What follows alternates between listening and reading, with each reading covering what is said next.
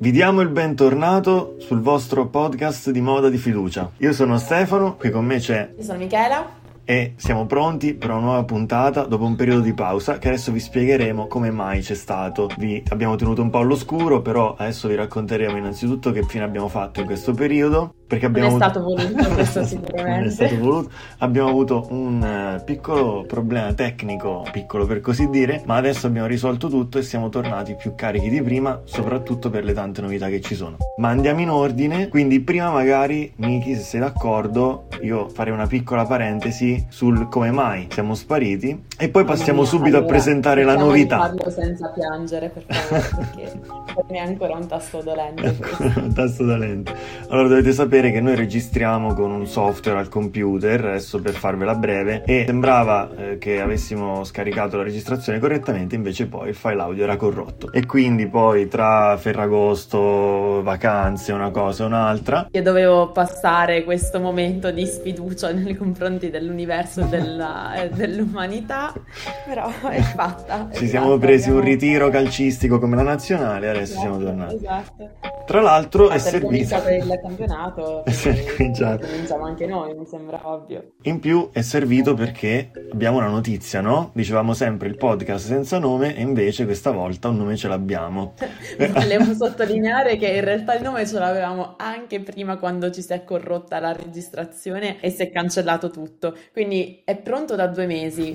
Avevamo fatto nell'altra registrazione, cioè avevamo dato una spiegazione perfetta. Bellissima. Quindi adesso non so come verrà così a cappella eh, a distanza di tre mesi, ma alla fine abbiamo partorito un nome e nello specifico l'ha partorito Stefano, quindi io lascerei la parola a lui. Eccomi, perfetto. Adesso è parte il momento. Così mi devo, momento... mi devo immolare, visto che sono esatto. passati due mesi da quando l'abbiamo registrato e spiegato. Allora, il nome è Disposable Heroes ed ha un duplice eh, significato. L'idea ci è venuta durante una chiamata, mentre parlavamo del più e del meno, c'è stata un po' quell'illuminazione come eh, Archimede, no? che ha l'illuminazione per, per, l'invenzione di turno. È venuto in mente questo nome perché da un certo punto di vista, come abbiamo già detto nei primi episodi, Disposable Heroes, che quindi sta a significare eroi sacrificabili o come aveva suggerito giustamente Miki la volta scorsa, usa e getta, entrambe, diciamo, si può vedere in entrambi i lati, anche questo è il bello, ha più sfaccettature. Perché? Perché spesso i direttori creativi o come abbiamo detto i designer, gli stylist possono apparire un po' come degli eroi sacrificabili e soprattutto abbiamo avuto una eh, dimostrazione, un esempio pratico di questo quando abbiamo parlato del eh, calciomercato che c'era stato con i direttori creativi e il momento di incertezza che ha attraversato il mondo della moda nei mesi precedenti. L'abbiamo anche visto nell'ultimo mese con le Fashion Week, insomma insomma, che alcuni direttori creativi hanno fatto il loro debutto, alcuni creatori di, di creativi hanno sfilato, hanno, o meglio, hanno presentato la loro collezione per l'ultima esatto. volta. Quindi c'è stato qualche addio, qualche nuovo arrivo. Quindi in questo senso siamo stati un po' premonitori no? di qualcosa, perché quando abbiamo pensato al nome, eh, in realtà la Fashion Week doveva ancora cominciare, eh, per cui questo è un lato di vederlo. L'altro lato è che, come abbiamo detto anche altre volte all'interno del podcast, altro obiettivo delle nostre chiacchierate è quello di sensibilizzare, far ragionare su sprechi, costi e personaggi eh, addetti ai lavori che ruotano attorno al mondo della moda. E tra questi ci sono molti disposable heroes, cioè molte persone che lavorano nelle fabbriche, nelle aziende, chi con il minimo sindacale, chi invece in condizioni assolutamente eh, penalizzanti che violano anche i diritti umani. E quindi in, quest... esatto, esatto, disumani, in quest'ottica anch'essi fanno parte del mondo della moda anche se sono dietro le quinte e quindi fa parte di quel meccanismo che non vediamo mai. A cui non pensiamo perché noi come consumatori non siamo abituati a pensare chi produce effettivamente i nostri capi forse sarebbe arrivato il momento di cominciare a pensarci. Per fortuna da questo punto di vista le cose stanno un po' cambiando e non intendo dal punto di vista dell'industria della moda in quanto industria.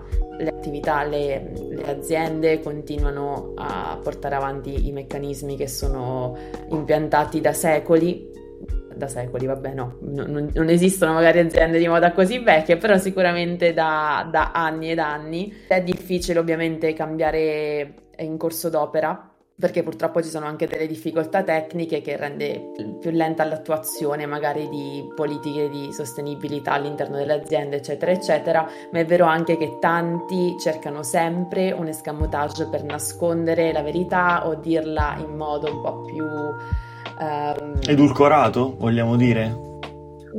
Sì, Indorare un po' la pillola quando conviene. Sì perché, perché, i dati possono essere detti ed espressi in tanti modi, ovviamente chi non è detto ai lavori non si rende conto che eh, magari una statistica presentata in un certo modo sembra che l'azienda stia facendo mille passi avanti, in realtà no, è semplicemente come vengono raccontate le cose, anche lì lo storytelling gioca la sua parte eh, ed è difficile come consumatori essere obiettivi davanti a, a, questi dati se sono presentati in, in, determinati modi. Mi rendo conto che sia difficile quello che sto dicendo perché sono veramente nozioni tecniche, però comunque sia vedo tanta ricerca da parte delle persone, sempre più consapevolezza, ma anche eh, per esempio nell'azienda dove lavoro io adesso si sta facendo molto attenzione ai consumatori esigono che eh, le collezioni sostenibili siano messe in prima pagina, vogliono sapere da dove provengono i loro capi, quindi comincia ad esserci almeno nelle persone una consapevolezza maggiore. E di questo possiamo soltanto essere contenti. Dello spiegone. spiegone ma era doveroso.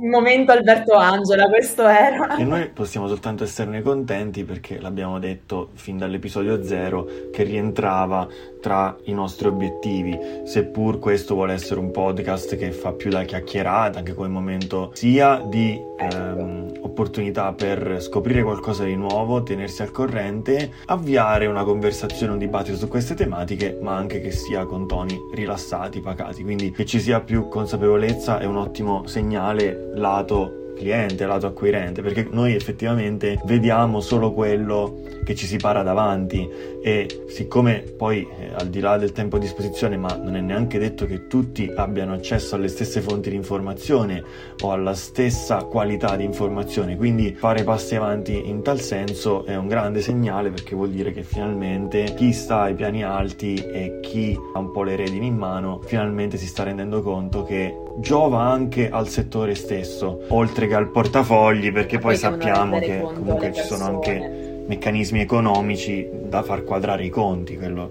è un altro discorso poi. Sì, esatto, e perciò dico è proprio complicato come...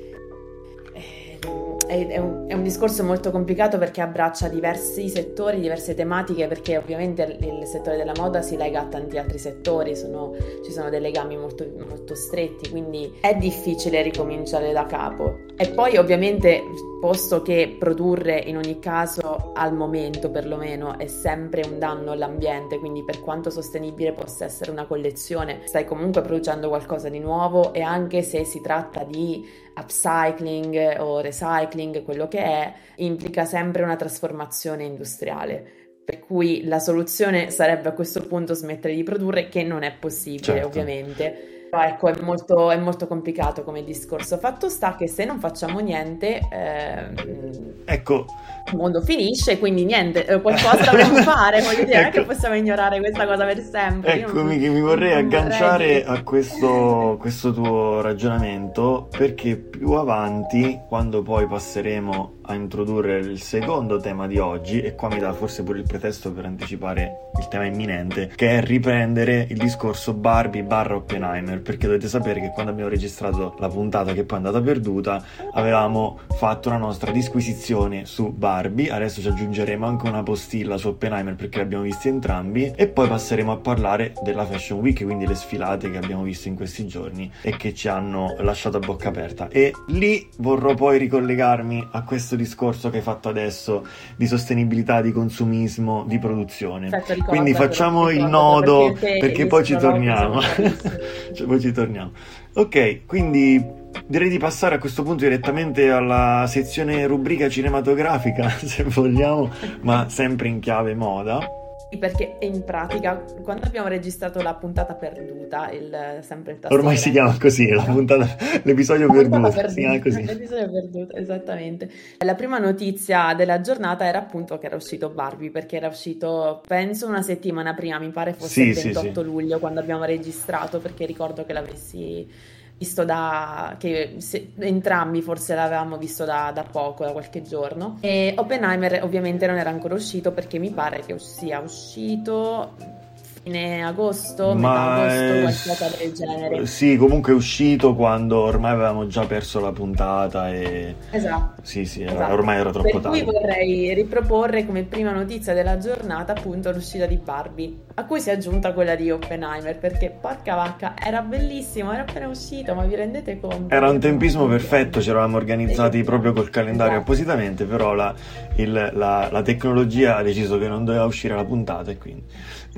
nel frattempo, esatto, nel frattempo Barbie se lo sono dimenticati un po' tutti perché ovviamente nel settore moda, eh, essendo iniziato il mese delle Fashion Week, diciamo che il focus dell'attenzione si è spostato da un'altra parte, quindi si è spostato sulle sfilate recenti e Barbie non è stato più nominato. Perlomeno io non ho visto più post, non ho visto, non ho sentito più podcast. No, sì, sì, confermo, ormai è, è, è, stato messo un attimo in pausa, poi probabilmente ci si tornerà, con questi fenomeni è sempre un po' da essere cauti, vedremo cosa succede su internet, anche perché Barbie ha dato via a una sfilza di meme, di reel e quant'altro che aveva riscosso tantissima popolarità e quindi forse vedremo un revival di questo, non so.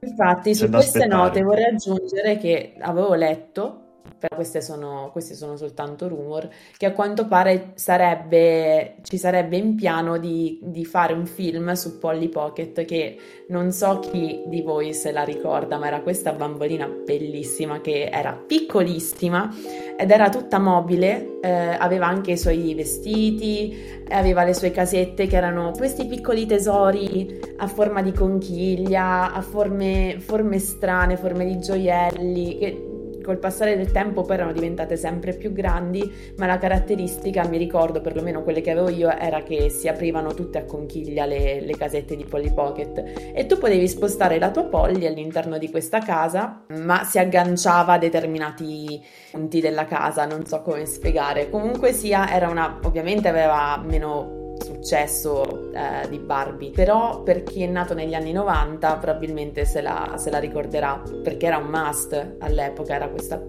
sì, sì, me la, me la ricordo anch'io e, e, poi c'era l'equ- l'equivalente del, più o meno l'equivalente delle micro machine per, per la controparte maschile, se così possiamo dire e poi credo che anche con l'uscita di Little Pet Shop, eh, questi, comunque è continuato quel filone di, sì, di, giocattoli sì, sia sì, collezionabili, perché la particolarità era questa, erano sia collezionabili che personalizzabili, quindi fondamentalmente tu non finivi mai di arricchire la, la, la collezione, no?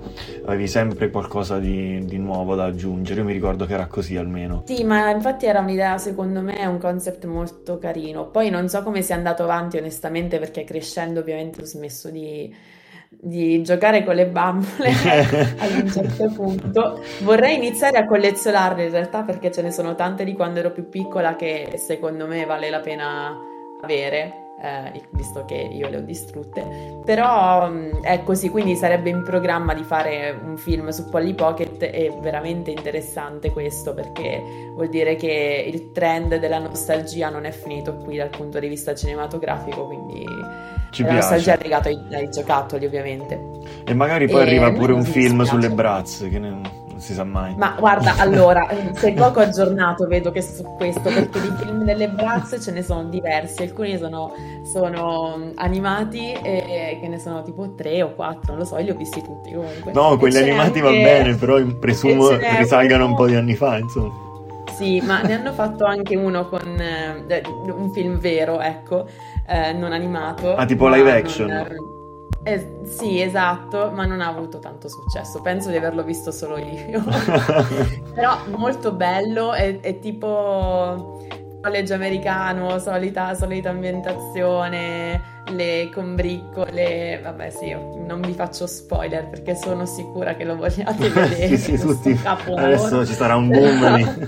sì, sì. di visualizzazioni sì, del film delle braccia, che non ho idea di dove, di dove non lo so, dove piattaforma ne faccia lo streaming perché Um, non credo esista, no, è Mull forse. Se qualcuno trova qualche vecchio blockbuster che ancora non ha chiuso per coincidenza strana. Esatto. Comunque, la volta scorsa avevamo parlato anche dell'estetica a braccio opposta a quella Barbie, giusto per dare un paio di momenti salienti del discorso che avevamo fatto, che poi purtroppo lo ribadiamo, è andato perduto, però per fortuna ci ricordiamo senz'altro le parti più importanti. Avevamo parlato dell'estetica Barbie, che si era vista con il film, gli slogan, come ad esempio il, il I am Knuff, e poi eh, i, i, costumi. Perché... Io la voglio quella maglietta.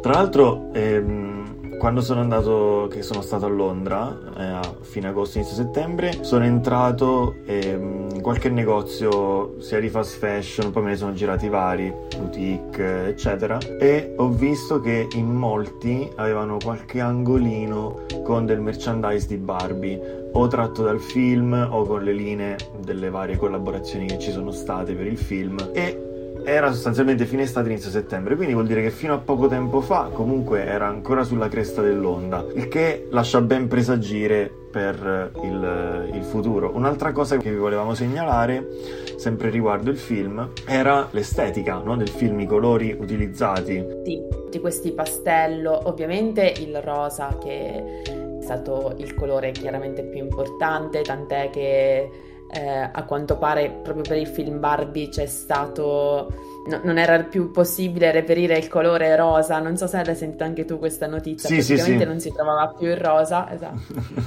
Eh, assurdo. Quindi ok il rosa il colore predominante per eccellenza ma anche tantissimi pastello a prescindere ovviamente dal genere delle, delle, persone di cui stiamo parlando, perché i pastellati l'abbiamo visti su, sui vari Ken, l'abbiamo visto tutte le Barbie, questo è veramente affascinante perché l'abbigliamento maschile, secondo me, o maschile, quello che nel film veniva fuori come abbigliamento maschile, secondo me è stato ancora più catchy, nel senso ha attirato ancora di più l'attenzione rispetto al guardaroba delle Barbie perché era pieno di colori, pieno di sperimentazioni, c'è, una, c'è stata una fusione di abbigliamento da donna e abbigliamento da uomo che di solito lo vediamo nell'abbigliamento femminile, come ad esempio nei capi sartoriali, mi viene, mi viene da pensare questo, quindi come i completi, giacca e pantalone che tradizionalmente fanno parte del, dell'armadio maschile cioè tradizionalmente nemmeno tanto in realtà, mm, mm dal sì, Novecento in poi, sì. ecco, diciamo così. Poi strizziamo eh, l'occhio invece... a San Laurent, la sua visione. Sì, bravo, esatto, stavo pensando proprio a lui. E, ehm, dall'altra parte invece ehm, con il film di Barbie vediamo l'opposto, la tendenza opposta, secondo me è veramente interessante e dovrebbe essere eh, sviscerata ancora meglio. Poi, posto che io parlo di abbigliamento da donna, abbigliamento da uomo, ma la mia posizione è abbastanza chiara al riguardo perché non è che esista più una così chiara distinzione tra i due guardaroba, come non esiste più una, un'identità di genere, pol- due identità di genere e basta. Per fortuna si stanno sfumando molto i confini e, ed è giusto che questo si rifletta nel modo in cui le persone si vestano. Certo, assolutamente, cioè non è più così polarizzato, meno male.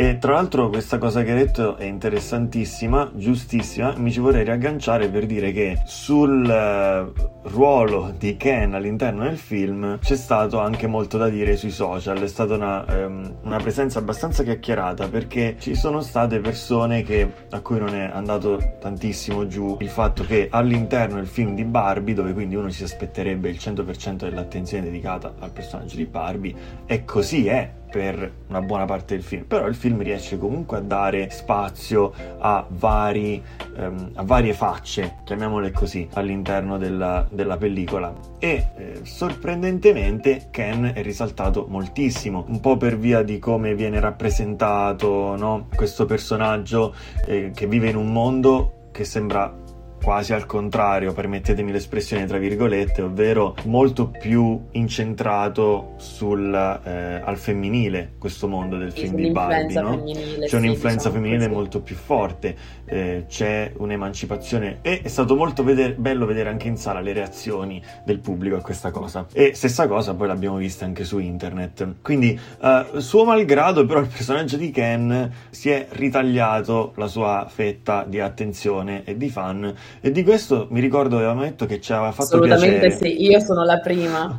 Perché comunque è un po' il ruolo, cioè la, la, la parte del, dell'underdog, se così vogliamo chiamarlo, che però viene rivalutato completamente, no? È bello vedere questa, questa dinamica all'interno del film ed è bello che ci sia stato anche a questo punto, mi verrebbe da dire, un equilibrio tra tutte le varie componenti, quindi ogni cosa aveva una sua funzione e un suo spazio all'interno del film. Questa è, una cosa che personalmente mi è piaciuta, ma penso di poter dire entrambi abbiamo apprezzato, almeno così mi ricordo che avevamo detto. Tantissimo, a me è piaciuto moltissimo il film. L'unica nota che vorrei sottolineare è che le mie Barbie non avevano né la borsa né gli orecchini di Chanel, ma questo eh, non, non, probabilmente nessuna Barbie di nessuno aveva aveva una Chanel, ma vabbè, io alzo le mani, magari sono nata nell'epoca sbagliata, non lo so, quelle di oggi ce l'avranno. Forse dovevi comprare le limited edition. nel metaverso.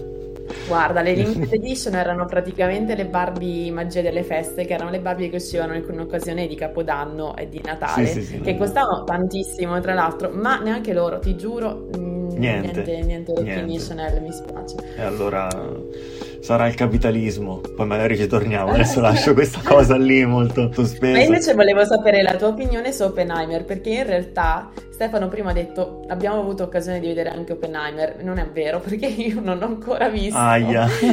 So, eh, lo so, lo so, sono una brutta persona. È passato più di un mese. Ma sai che sembra Inception? Perché quando abbiamo registrato la, prima, la, la, puntata la volta scorsa, io non avevo ancora visto Barbie. E poi l'ho, ah, l'ho visto subito dopo. E adesso invece l'ho visto nel frattempo tempo, però devi ancora vedere eh, Oppenheimer. Vabbè. Io voglio sapere cosa tu ne pensi dal punto di vista estetica, perché come estetica, estetico, perché esteticamente sono molto diversi. Molto, eh, moltissimo. Due, due, poli quasi completamente opposti, esatto come colori visto da, dal trailer ovviamente o dalle foto comunque che ho visto su Instagram sì, molti, sì. molti, grigi molti neri niente pastelli praticamente anche l'uso della luce all'interno del film dal punto di vista cinematografico sì, molto diverso sì sì sì, sì esatto eh, bella domanda intanto quindi ti ringrazio per avermela posta eh, partirei rapidamente per dire prima due cose su Barbie per fare un confronto veloce okay. cioè che su Barbie è tutto molto sgargiante sorridente sorridente, molto eh, dinamico, però è anche vero che la fotografia, i colori, le luci, eccetera, seguono anche gli stati d'animo di Barbie all'interno del film. E questa è una cosa carina perché dà comunque un tocco di variazione a una fotografia e a un contesto che altrimenti potrebbe apparire un po' piatto. Mentre, Bella osservazione, non ci avevo fatto caso. Mentre con Oppenheimer eh, la luce sicuramente viene sfruttata per dare drammaticità, soprattutto alle scene più serie o quelle più intense. Adesso non diciamo quali, perché non siamo qui per spoilerare il film, però possiamo perché presumere quali siano, no? sapendo l'argomento di cui si parla nel ah, film. Certo, certo. Ehm, e poi, dal punto di vista del, de, della costumistica, è stato fatto un grandissimo lavoro di ricerca perché Nolan è patito, malato del perfezionismo, della ricreazione fedele, eccetera, eccetera. Quindi quindi oltre a un lavoro di ricerca sartoriale sugli abiti, il modo di vestire dell'epoca, che viene ricreato praticamente alla perfezione, c'è stata anche una collaborazione con Hamilton, il brand che fa orologi, per andare a ricercare dei modelli vintage dell'epoca, che sono dei modelli tra gli anni 20 e gli anni 40, ehm, da fare indossare agli attori. Una cosa interessante che ho letto dopo aver visto il film su questi orologi è che Hamilton, nonostante abbia un archivio enorme sostanzialmente, si è comunque rivolta come azienda a dei collezionisti noti per avere delle collezioni molto eh, complete, diciamo così, e si sono fatti dare questi orologi che hanno selezionato per farli indossare agli attori. Andando poi sul sito di Hamilton si può avere qualche informazione in più al riguardo, ma non è una inserzione sponsorizzata, non... non... Chissà se sono aumentate le vendite degli Hamilton. Chissà, questo sarebbe interessante vedere, esattamente, questo sì. Un po' come era successo con Breaking Bad, quando Jesse regala il, non il Tudor, com'è, com'è che si chiama? Il Tag Heuer, quel Tag Heuer ah, sì. a, a Walt che mi pare che ci sia stata, o perlomeno ci sono state de- c'è stato un aumento delle, delle, ricerche, poi non so se effettivamente delle vendite, ma sicuramente ha guadagnato in popolarità dopo quell'episodio. Assolutamente, tra l'altro sono tanti gli orologi che hanno avuto questo destino e che continuano ad averlo. Anzi, magari una volta potremo pure parlare di questo. Sì, di secondo me anche perché è un bel argomento. Sì, sì, anche perché grazie vale a mio fratello che è un patito di orologi, un pochino la mia cultura personale, piano piano me la sto facendo e se ne potrebbe parlare meglio. Detto questo, Certo, me lo comunque. Ottimo, detto questo, comunque su Oppenheimer, bel film, a me è piaciuto moltissimo. Eh, solo in un punto l'ho trovato, diciamo,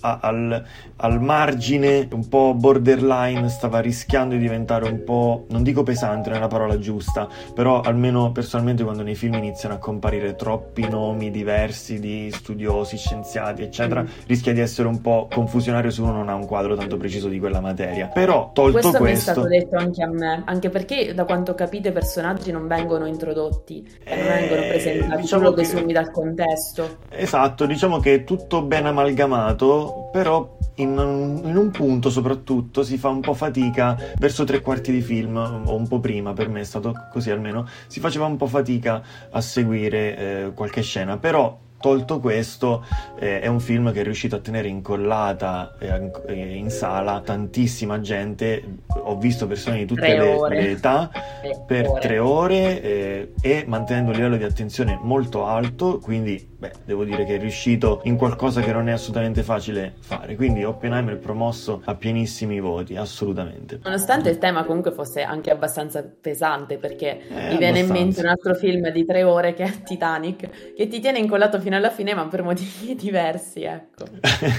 esatto. Non è esattamente la stessa cosa, con una No. storia così pesante, eh, no, direi che non è, non è assolutamente facile. Poi anche su Oppenheimer si potrebbe disquisire a lungo sulla rappresentazione delle vicende e quindi su quello che viene mostrato all'interno del film, cioè perché lui ha accettato di dedicarsi a un progetto simile.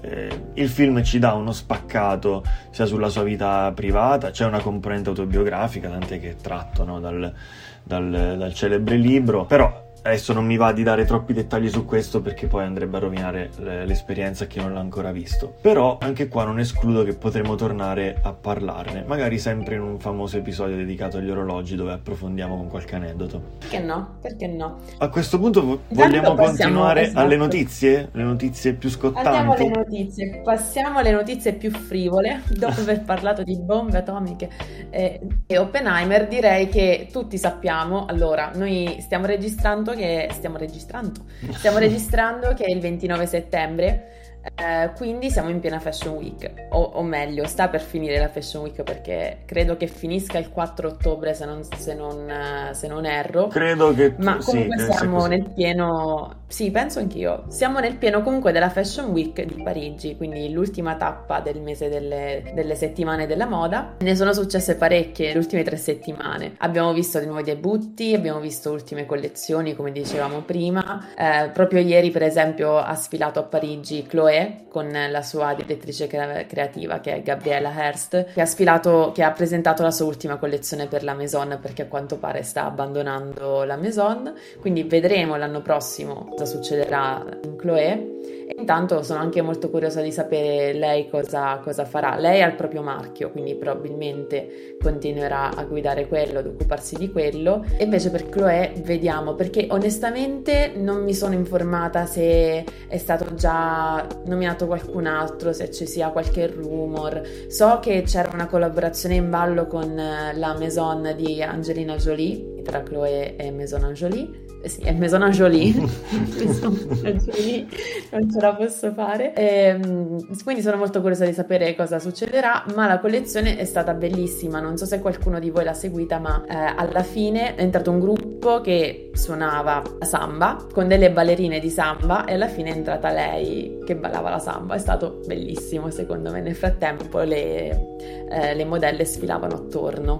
Per il finale. Fantastico, Bellissimo. molto bello. Ci sono state infatti tante, tante sfilate sceniche, adesso ne parleremo. Tra l'altro vorrei ricollegarmi a quello che stavi dicendo sui direttori creativi che stanno presentando le ultime collezioni perché lasceranno le maison o anche alcuni brand, alcuni marchi che al momento sono sprovvisti di un direttore creativo tipo Moschino che infatti ha fatto una sfilata in quattro atti eh, Sì. con 10 outfit a testa per quattro eh, stylist. Direttori creativi, chiamiamoli così. Sì, sì, quattro esatto. Eh, ovvero li, li elenco rapidamente, perdonatemi sulla pronuncia dei nomi, Carlin Serf de Duzile, credo, eh, che era curatrice dello styling di Moschino con Jeremy Scott, un, un ruolo che ha svolto per dieci anni, quindi comunque eh, era una persona ben sedimentata, no? che aveva avuto tempo anche di cementare, diciamo così, lo stile del, del marchio. Per questa collezione ha realizzato abiti bianchi e neri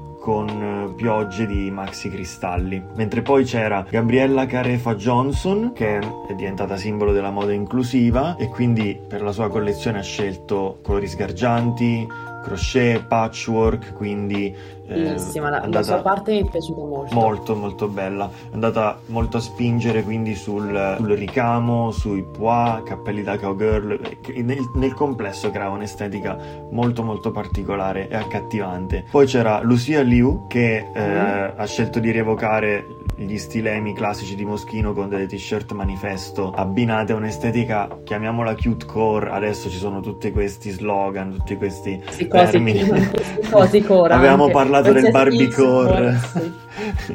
la volta scorsa e ce ne sono tantissimi di questi neologismi che nascono comunque sostanzialmente un'estetica che va molto sui toni del rosa, tessuti delicati, stile un po' da bambolina, vogliamo chiamarlo così, però Tutti ha realizzato fiocchi, fiocchetti, esatto, e, e ha realizzato delle t-shirt manifesto, mentre poi c'è l'ultimo stylist che è da passare in rassegna, Katie Grand, che ha optato per un loud luxury per contrapporre un po' al quiet luxury di cui abbiamo parlato anche precedentemente, forse perché Moschino eh, tra i pilastri ha proprio questo, ha proprio questo me- meccanismo, no? quello di essere un contrappeso al quiet luxury, quindi ci stava come scelta. Tra queste eh, stylist, senza nulla togliere alle altre, ho dato un'occhiata molto approfondita ai lavori di, Lu- di Lucia Liu, devo dire mi è piaciuto molto. Mi è piaciuto davvero, davvero molto questa sua collaborazione. C'è da dire però che al contempo, poi dimmi cosa ne pensi tu Miki, però a me questa soluzione di Moschino di organizzare la sfilata in quattro atti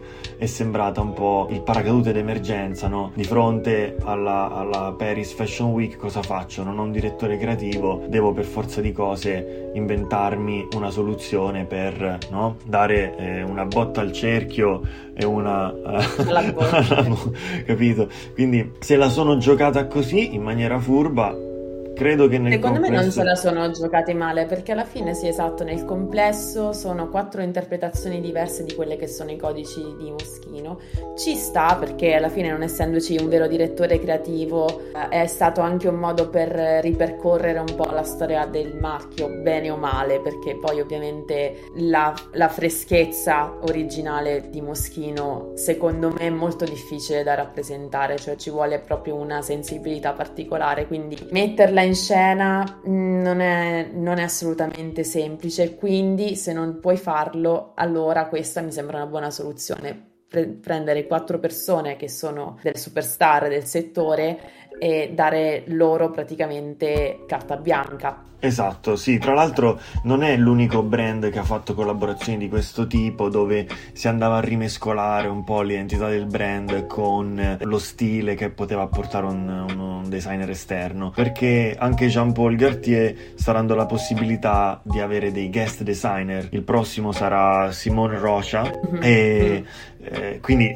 sarà interessante vedere cosa viene fuori perché la Maison vuole proprio invitare dei designer esterni a collaborare per delle collezioni couture dove si vanno a reinterpretare i canoni del brand. Quindi questo è interessante ed è un po' sullo, so sullo come, stesso cosa filone. ne penso io di questo trend di invitare guest designer a creare delle collezioni perché mi sembra che il mondo della moda stia entrando un po' in modalità SOS, cioè non si riesce più a dare una direzione, non si riesce più ad essere innovativi, ad essere accattivanti ehm, e quindi è come se avessero bisogno di stimoli estemporanei per creare qualcosa per vendere, cioè io perlomeno la vedo così, è come se non riuscissero più, è come se avessero una crisi di identità tutti i marchi, no? Mhm. E quindi non sanno più chi sono e cercano la- le risposte all'esterno. Mhm, eh. Invece penso che dovreste- dovrebbero scavare un po' più dentro di loro per trovare una risposta. Poi è vero che le collezioni devono essere commerciali, devono vendere per carità di Dio,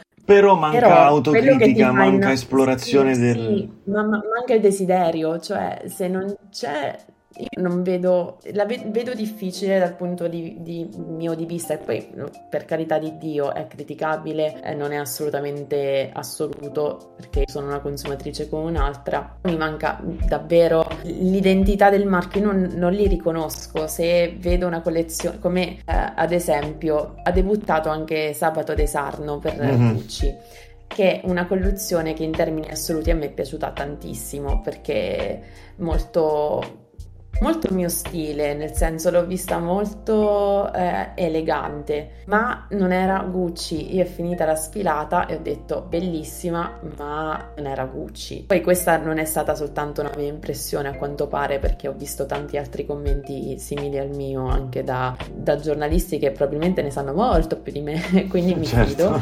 Eh, però ecco, diciamo che il debutto non è mai semplice. Poi sabato, avendo, avendo lavorato così tanto a lungo per Pierpaolo Piccioli, quindi per la Maison Valentino, è normale che abbia interiorizzato anche quei codici estetici e che quindi il suo stile personale sia, tra virgolette, sporcato da quelli che sono i codici stilistici di Valentino. Ci sta tutto, cioè, hai lavorato una vita. Eh, a un certo punto anche solo per, os- per osmosi avviene. Sì, sì, sì. Esatto, quindi un anno o un anno per assorbire i codici di Gucci, beh, mi sembra una sfida abbastanza impossibile, quindi vedremo per la seconda, la terza collezione cosa succederà. Le prime sono sempre un po' di rodaggio, no? Devi anche capire tu come fondere il tuo stile personale con i codici della, della maison che ti è stata affidata, ma anche per Daniel Lee, che la seconda collezione per Burberry ha avuto successo, ma è stata anche super criticata, nel senso che sembra aver invertito la rotta rispetto alla prima collezione, comunque si è focalizzato sul trench perché il trench l'abbiamo rivisto in passerella eh, in una versione nuova, eh, però non c'è abbastanza, non ci sono abbastanza, non sono abbastanza predominanti i codici stilistici di Barberi, che è quello che le persone dicono vedendo un capo che è quello è Barberi. Adesso è un po' difficile vedendo queste collezioni, sia quella di Gucci che quella di, che quella di Barberi, vedere un capo delle nuove collezioni e dire ah sì, quello è sicuramente Gucci, ah sì, quello è sicuramente Barberi. Eh, Secondo perché, me. perché, ecco, una mia possibile risposta a questo fenomeno che descrivevi, eh, io due cose direi. La prima è un parallelismo, cioè come in precedenza, ma tuttora adesso, le maison hanno bisogno di volti noti per rimanere attuali, quindi attori, musicisti e chi più ne ha più ne metta, adesso sembra che questa tendenza sia sfociata anche nel invitare altri designer per cercare di rimanere sempre attuali, sempre parte della discussione e, e forse anche un po' svecchiare eh, certi canoni. Dall'altro lato però io penso anche che adesso si somiglino, molte delle cose che abbiamo visto si somigliano, c'è un appiattimento generale e secondo me questo è dovuto dal fatto che per far quadrare i conti, come dicevi giustamente anche tu, bisogna vendere. Quindi quando si accorgono che qualche capo introdotto da un determinato brand va forte, automaticamente eh, tutti gli Cercano di altri riprodurlo, si accodano e seppur con qualche piccola differenza, eccetera, cercano di riprodurlo. Questo me ne sono accorto anche un po' sulle passerelle che abbiamo visto in questi giorni, dove si sono visti che tanti trench, tanti cappotti. Eh, per- perché c'è, sì. sì, c'è questo- questi codici che vengono presi e restituiti come se fosse ok, abbiamo capito che adesso eh, le persone cercano questo tipo di indumento e allora ci tuffiamo a capofitto tutti quanti sul Però questo va a discapito dell'identità, di quello che dicevo prima, Esatto. di quello che ti fa innamorare del, del brand. Perché possiamo essere ipocriti quanto vogliamo, ma lo sappiamo che ehm, il check di Barberi o il pattern di Gucci sono super riconoscibili e noi vogliamo che siano visibili. Va bene il quiet, lu- eh, il quiet luxury, va bene il, il, lusso silenzioso, discreto, sobrio, qual dir si voglia, però quegli elementi devono essere perché determinate maison sono riconoscibili per quelli e sono anche quelli che fanno innamorare le persone del brand e per me eliminarli o comunque snaturarli non vuol dire svecchiarli, anzi vuol dire proprio snaturare il, il brand al contrario, quindi non so se, se, sul lungo termine sia una strategia vincente. E io sono molto curiosa tra l'altro di vedere la collezione di Louis Vuitton adesso che sfilerà penso domani, se, sì, o sabato o domenica, non ricordo il calendario quando è. Sì, dopo Farrell insomma le aspettative sono molto alte. Tra l'altro mi volevo ricollegare ancora una volta a quello che stavi dicendo perché questo appiattimento che citavamo prima non l'abbiamo notato solo noi, ma eh, l'hanno notato anche vari critici e giornalisti che, partono, che, parlano di moda, ma soprattutto alcune affermazioni che abbiamo sentito in questi giorni fanno anche pensare eh, forse un po' di svogliatezza, la metto in questi termini, anche se forse non è la parola più giusta, e ha una sintesi che è una parola che è stata ripetuta in tutte le salse negli ultimi mesi, ma che forse ancora non è stata fatta dalla maggior parte nel modo giusto. Perché, per esempio, ehm, la sfilata, la collezione eh, 2024 di Saint Laurent con Baccarello ha proposto dei look abbastanza ridondanti, cioè sembra che ci sia una tendenza alla semplicità, però questa semplicità a lungo andare, soprattutto se poi diventa un'estrema semplificazione, rischia di darti fuori un risultato ripetitivo. Eh, e... Purtroppo, e lo dico purtroppo perché effettivamente la collezione di, eh, di Saint Laurent riprende un'icona Beh, che è la, la Sarien, la giacca safari. Assolutamente, sì, sì, sì. Prodotta in silhouette, design diversi, colori diversi, però sono d'accordo con te, con te. effettivamente un quarto d'ora di sfilata così... Ehm, avrei voluto ridondante. vedere qualcosa di più. Esatto. E senza borse assolutamente. Sì, perché è stata ripresa l'estetica androgina, diciamo così, però come ha detto Vaccarello stesso a Vogue, non ho voluto fare quasi nulla, citando testuali parole. Sembra una frecciatina all'iper decorativismo che abbiamo visto su certi brand competitor però alla fine della fiera la, la, la sfilata è sembrata un rimpasto di, di, boiler suit e completi safari. Addirittura abbiamo visto anche dei top trasparenti, molto semitrasparente in generale tra le varie collezioni e molto anche gambe scoperte, nude su, su varie sfilate, quindi sembra essere un po' il preannunciarsi di un nuovo trend, o almeno questo si stanno chiedendo alcuni su internet. Però... Fra tutti io vorrei sottolineare la sfilata di Dolce Gabbana che è stata pazzesca, bellissima. Però sì, effettivamente mancavano i pantaloni fondamentalmente in quella sfilata. Ce n'erano molto pochi. sì. Era, però è stata totale, è stata bellissima con Naomi che chiude la sfilata, cioè io volevo, volevo inchinarmi, assurdo, assurdo. Però vedi, Dolce Gabbana è un duo che sa mantenere i propri codici stilistici, sarà che l'hanno fondata loro la Maison, quindi ovviamente la conoscono come le loro tasche, è praticamente un figlio, ma quando vedi un outfit, anche se tu non sai che è la sfilata di Dolce Gabbana, lo capisci immediatamente. Eh sì, c'è un immaginario che ti evoca un immaginario eh, talmente unico unico, sì. ben preciso, esatto. Sì. L'unicità è questa Ed che è si va un po' a perdere con la sintesi. Mm. Sì. Poi è vero che ci sono dei brand che sono radicati proprio nel quiet luxury, come può essere Zero oppure Loro Piana, Brunello Cucinelli, loro uh, sono i pilastri, insomma, di questo stile molto sobrio, di questo lusso lussuosissimo, ma anche molto discreto. Anche mm. Bottega Veneta, vabbè, ovviamente sì, sì, è stata tra, tra, i pionieri di, questo, di questa tendenza. Però loro ce l'hanno proprio come caratteristica distintiva ed è diverso rispetto ad un altro brand che cerca di imitare, perché appunto è un'imitazione, è una copia di una copia direbbero Nine Inch Nails. Citazioni colte e dove trovarle. Eh, assolutamente, e tra l'altro eh, parlando di sfilate, valori, unicità, eccetera, eccetera, volevo aggiungere questa nota che forse direi io quasi in chiusura, visto che penso ci stiamo avvicinando alla parte finale del podcast. Volevo aggiungere questo, ovvero che ci sono state delle sfilate con dei segnali interessanti che vanno al di là della moda, per esempio sulla body positivity o su eh, questioni più politiche come ad esempio il capitalismo, il consumismo, eccetera. Su questo volevo fare una riflessione eh, che parte dalla collezione di Maria Grazia Chiuri per Dior. Allora, è stata coinvolta un'artista che si chiama Elena Bellantoni per un'installazione anticapitalista con frasi, slogan. Alcune tra queste recitano eh, frasi come erano in inglese, adesso le, le, le, dico in italiano per praticità, erano ad esempio la nostra eh, trasformazione individuale e collettiva avviene in spazi radicali e creativi e un'altra era il capitalismo non la porterà dove lei vuole davvero andare. E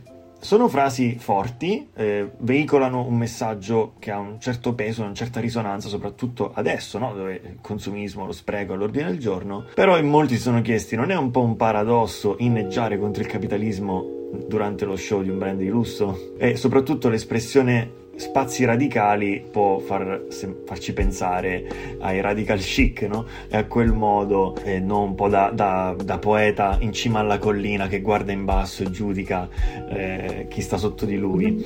E, e, quindi, diciamo, mi sono un po' affascinato a questo tema, ho fatto qualche ricerca e eh, viene fuori che anche Demna Gvasalia, in un'intervista rilasciata a, a Kathy Horan, ha detto di avere un lato socialista quindi non è da prendere eh, con leggerezza, cioè sono affermazioni di un certo peso, soprattutto se consideriamo che Marx per esempio diceva eh, i micidiali insensati capricci della moda, quindi aveva un parere molto severo, possiamo capire, no? Sul, su, su, tutto il sistema eh, capitalista e consumistico che c'è oggi. E a proposito di questo, allora sono ancora più curiosa di vedere la sfilata di Balenciaga domani. Eh, capito perché facevo proprio questo esempio, perché è, è, proprio un tempismo perfetto, oserei quasi dire. Poi c'è anche un libro che si chiama The Anti-Capitalist Book of Fashion, okay, scritto sì. da Tansy Hoskins. Certo. Ehm, anche questa è una lettura interessante perché all'interno del libro una delle, delle, tematiche affrontate è che sostanzialmente i brand e le maison sono delle aziende, non,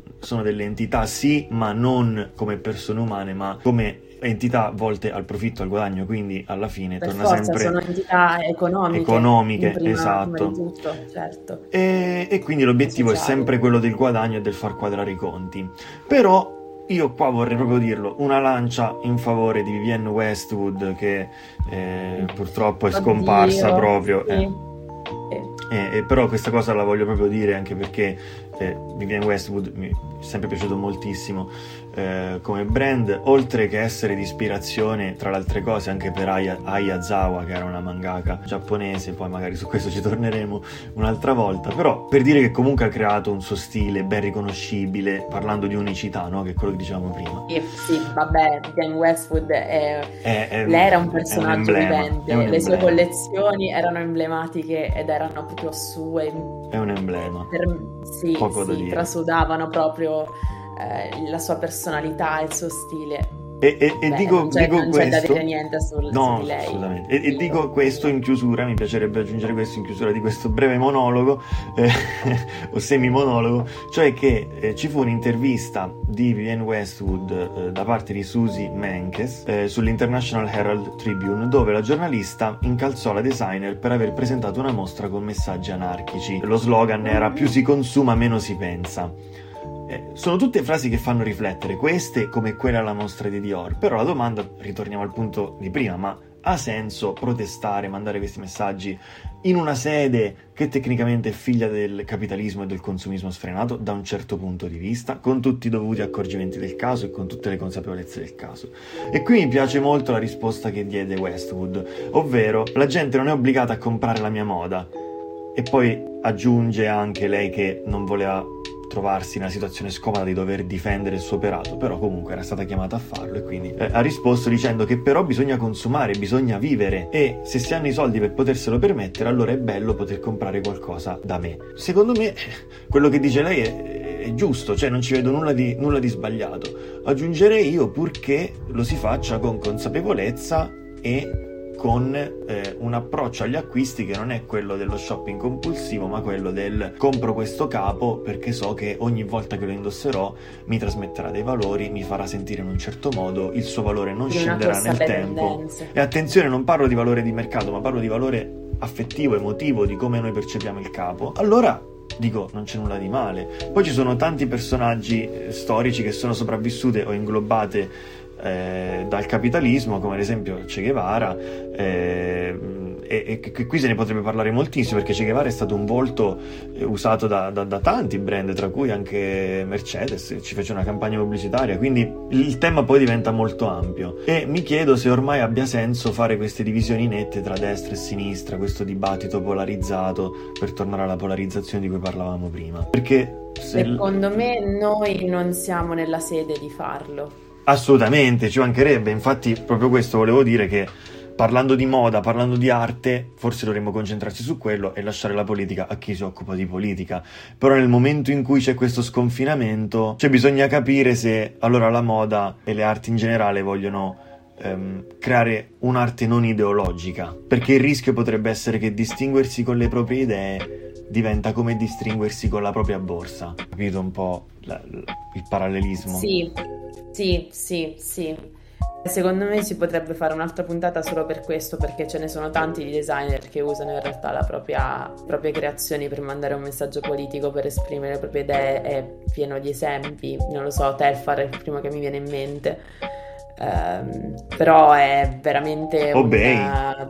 Shepard Fair. Sì, sì, sì. Ne sono tanti è, ehm, secondo me ha una, una, puntata a parte perché siamo arrivati a un'ora di registrazione, quindi secondo me sì. di carne al fuoco ne abbiamo messa anche troppa eh oggi, già, eh però ci sta perché dovevamo recuperare insomma la puntata perduta. Sì, abbiamo fatto un maxi episodio alla fine. Più... Esatto, esatto, come Attack on Titan che prima o poi uscirà. Lo aspettiamo. E, ehm, sì, anche, anche, loro la puntata perduta, vabbè, lasciamo eh. perdere questo discorso. Però sì, magari sono anche, anche questa una tematica su cui potremmo ri- ritornare, con tutte le accortezze del caso, perché si tratta sempre di una tematica molto delicata, secondo me. Assolutamente, assolutamente. Infatti lo dicevo proprio per portare attenzione sul tema e cercare di trovare un modo di affrontarlo nel modo giusto, che detto così sembra un po' una, una, una semplificazione di un tema che in realtà è, è difficile da trovare una strada da affrontare nel modo sì. giusto, però forse è necessario perché se poi mh, moda e messaggi politici iniziano a viaggiare sullo stesso binario, si potrebbe creare un panorama difficile da contenere e da gestire a livello comunicativo, a livello di fenomeni proprio sociali, di identità delle persone che si rivedono in determinati brand. Cioè, anche i brand stessi che lo fanno, fanno comunque un atto di coraggio nello sposare determinate cause, perché nel farlo potrebbero inimicarsi chi ha un determinato pensiero rispetto a un altro. Quindi è una tematica sicuramente che forse richiederebbe, forse dovremmo avere qualche ospite nel podcast che si occupa più da vicino di queste cose per, per parlarne potrebbe essere una soluzione. Volevo chiudere con questo, che la polarizzazione, comunque qualsiasi sia la tua idea, la polarizzazione vende tantissimo e crea tantissimo buzz. Quindi anche lì bisogna vedere fino a che punto è un atto politico un atto economico. Però ne approfondiremo magari un'altra volta. Per ora lascio così. Sì, uh, lasciamo con questo eh, Questa finale. finale. sì. Grazie. Sì, tra l'altro eh, tante cose ancora non abbiamo detto e quindi ci sarà tempo, modo sì, ed occasione per prima, tornare prima di tutto temi. bisognerà fare un recap della settimana della moda e parlare nel, nel pratico delle, delle, sfilate e di quello che abbiamo visto in concreto. E poi magari toccheremo anche questo argomento insieme a quello degli orologi di film perché quello secondo me sarà divertentissimo. Quindi niente, con questi spunti e su queste note finali direi che vi ringraziamo di essere stati con noi anche oggi e della pazienza pazienza soprattutto. Di averci sopportato e supportato fino a questo punto. Sì, eh, congratulazioni se eh, siete arrivati fin qui a questo punto e noi ci vediamo nel prossimo episodio. Alla prossima. Ciao.